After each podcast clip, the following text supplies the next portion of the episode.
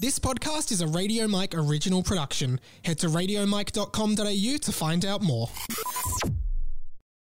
This episode of Harry Potter and the Boys is brought to you by Radio Mike on Patreon and the 20th Century Boy podcast. Head to patreon.com slash Radio Mike and for as little as a dollar a month, get a bonus podcast every week. And search 20th Century Boy on your favorite podcast app to hear more from me every week. 50 years after the final Harry Potter book, Harry Potter is now headmaster of Hogwarts, ready to usher in a brand new generation of witches and wizards. My name's Radio Mike, and I love Harry Potter. In fact, I love Harry Potter so much that when I was a kid, I wrote a series of seven Harry Potter fan fiction novels. This is book two in that series. Welcome to Harry Potter and the Team Wizard Tournament.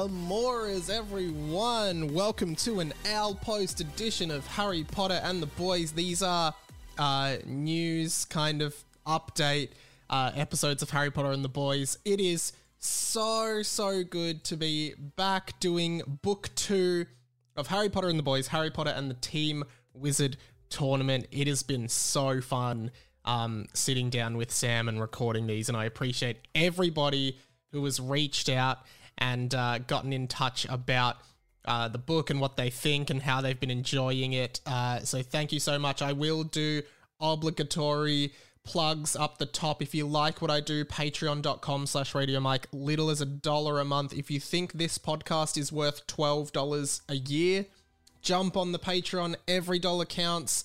Really helps us. And of course, um, you can now rate podcasts on Spotify. So I would love for people, if they can, to uh, if you listen on Spotify or even if you don't, but you use Spotify for music, go onto the Harry Potter and the Boys page and uh, yeah, just give it a five star review if you can. That would really help it out, and also makes us look really good, which is awesome. Um, and uh, yeah, check out my other pod, 20th Century Boy. If you want to hear more of me every week, you can of course do that guys oh i i'm so glad to be back as i said. It's been so so funny these first two chapters. Um voldemort's last fart and of course the chapter that just sets things up a bit.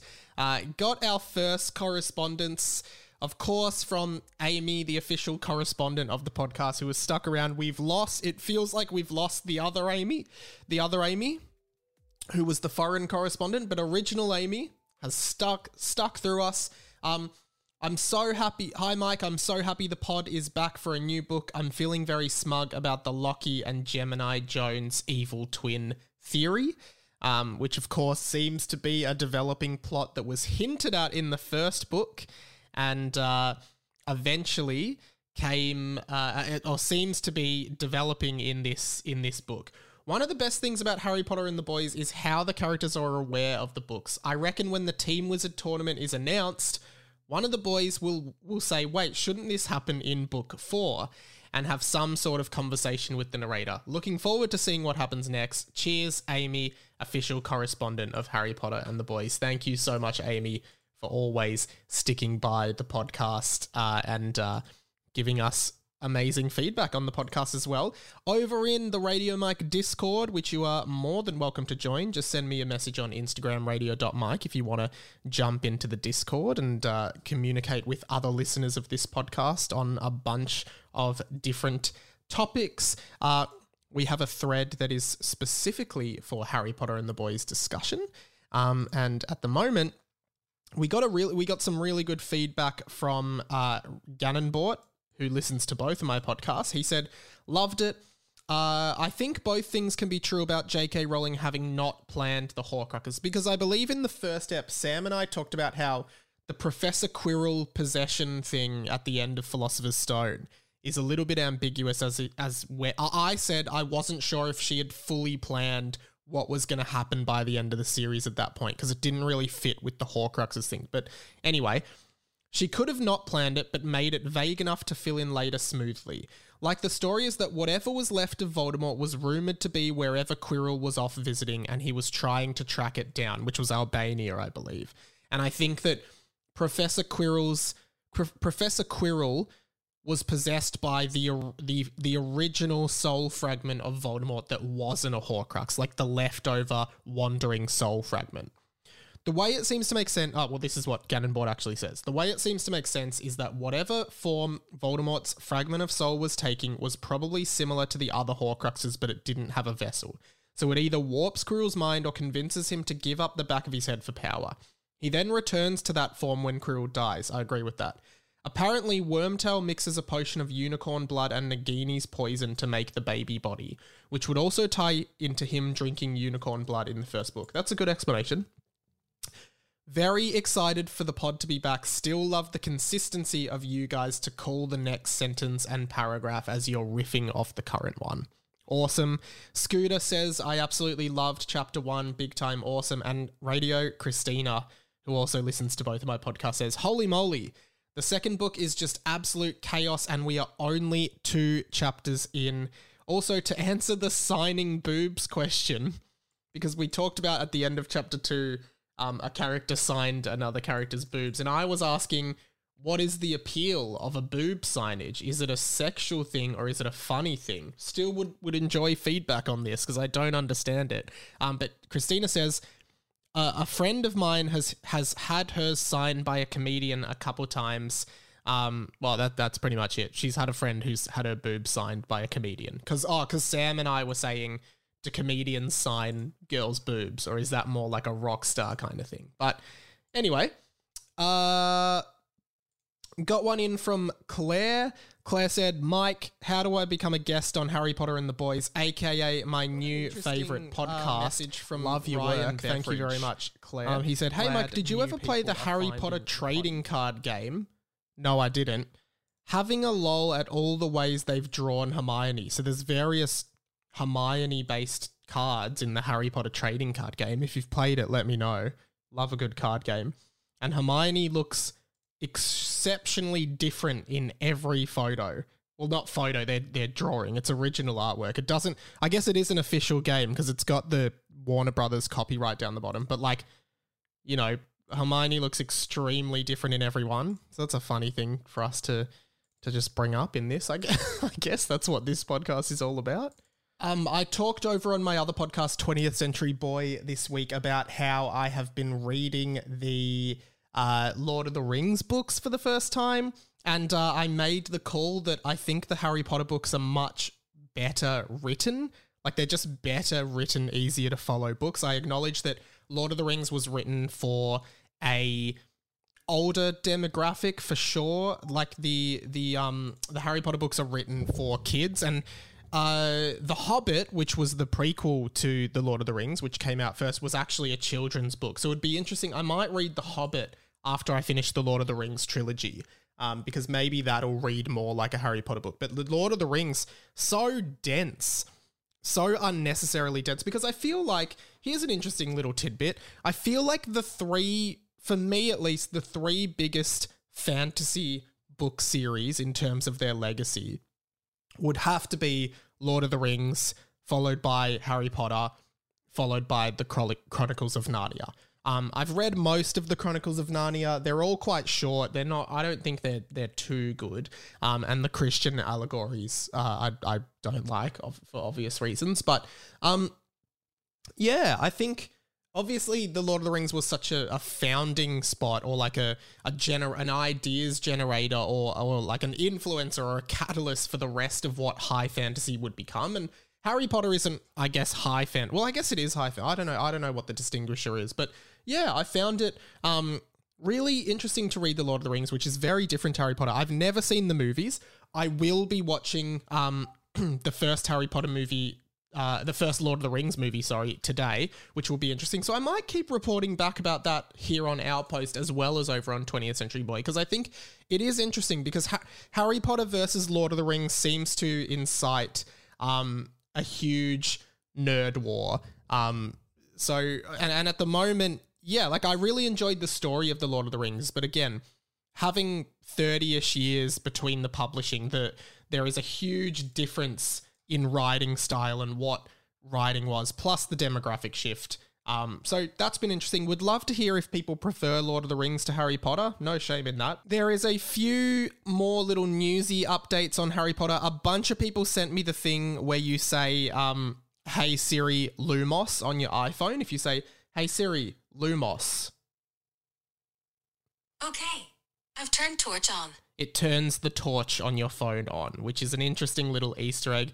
Some of you, if you heard that, might have heard I have the Irish woman Siri. I don't know why. I just decided which accent do I like best, and it was Irish accent. So I've I just always have Siri on my phone as the Irish Siri. But I think that's a cool, you know, for a Harry Potter reference to be encoded into the hardware of an Apple product in 2022 is a really cool Easter egg and a nod to how popular Harry Potter is.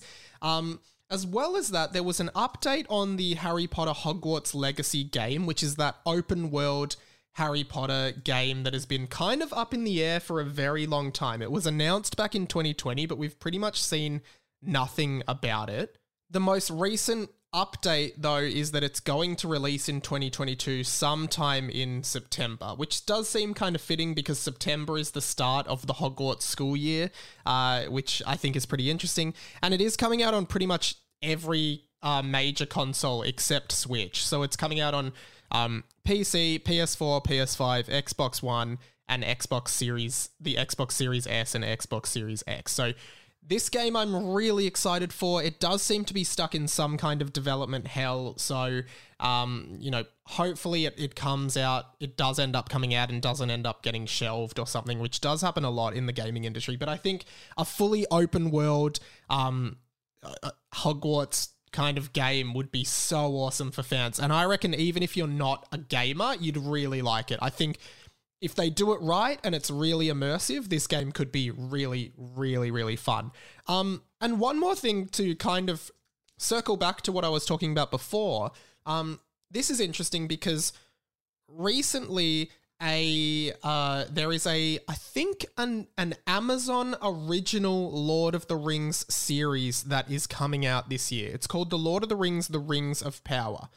Now, the reason I bring this up is because I think it's really good for Harry Potter and for the Wizarding World franchise that a franchise like The Lord of the Rings is getting an original series because if something like this is very successful, which I assume it will be, Lord of the Rings is such a huge franchise which such a such a big and strong legacy. I think it is highly likely that HBO will uh, continue developing some kind of Harry Potter spin-off series. And in the past, I've suggested the um, Voldemort TV series or the Marauders TV origin series. I think both of those would be really good ideas. So you know, if they continue to expand the Wizarding World franchise the same way they're expanding Star Wars, now Lord of the Rings, and, you know, the Marvel Cinematic Universe has heaps of Disney Plus original series. Star Wars has Mandalorian, and now they've got the Boba Fett show, and soon they'll have the Obi Wan Kenobi show, which, you know, features Ewan McGregor and Hayden Christensen as Obi Wan and Darth Vader. This is really what we're seeing now with these big high concept franchises like Star Wars, like Marvel, like Lord of the Rings, these big, super profitable franchises. The idea of them is, at least to me, the the canon needs to expand into every medium. Books, movies, TV shows, games, podcast like we need to make money everywhere off these franchises. And I think Marvel Disney's doing it the best with both Marvel and Star Wars. You know, Marvel has had WandaVision, Loki, Hawkeye, all these new series that it's like okay, if you want to get the full Marvel Cinematic Universe story, not only do you have to go to the cinemas to see the movies, you also have to go and uh, sign up to Disney Plus and watch the TV shows on that. And uh, okay, we're going to put out a, a game as well that's going to have like some kind of history story element of the universe. So if you're a hardcore fan, you have to play that. I think that's what it's going to be like for these franchises moving forward. We've already got Secrets of Dumbledore and the Fantastic Beasts franchise coming out um, soon. I think that comes out in April, so not long away now. And I and then of course we've got Cursed Child. That's an on-stage experience. So I would be genuinely surprised if some kind of TV spin off is not in the works that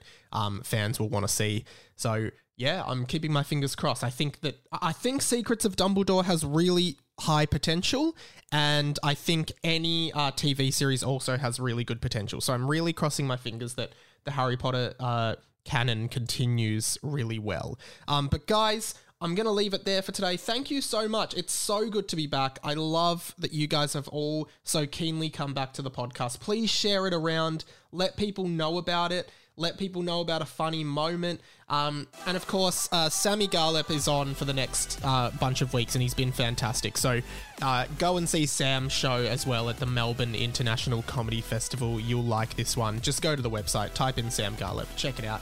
Uh, I saw his show last year, super funny. I'll be there one of the nights, so um, would be good to see you there if you are there as well. Guys, uh, can't wait for chapter three this week, which is uh, another really, really funny chapter that um, takes a takes a, a, funny turn of something that did happen in the Chamber of Secrets. So, looking forward to it, guys, and I will speak to you very, very soon. I'll see you later. Goodbye, Hamoras.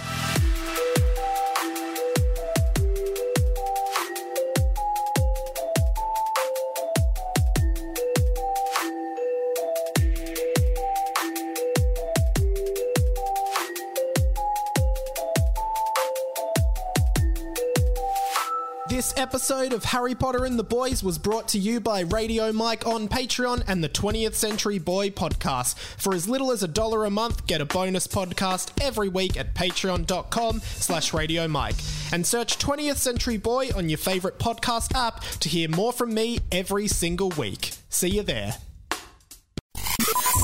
This podcast was a Radio Mike original production. Head to radiomike.com.au to check out all our other content, stay up to date at radio.mike on Instagram, and get in touch, radiomikepod at gmail.com.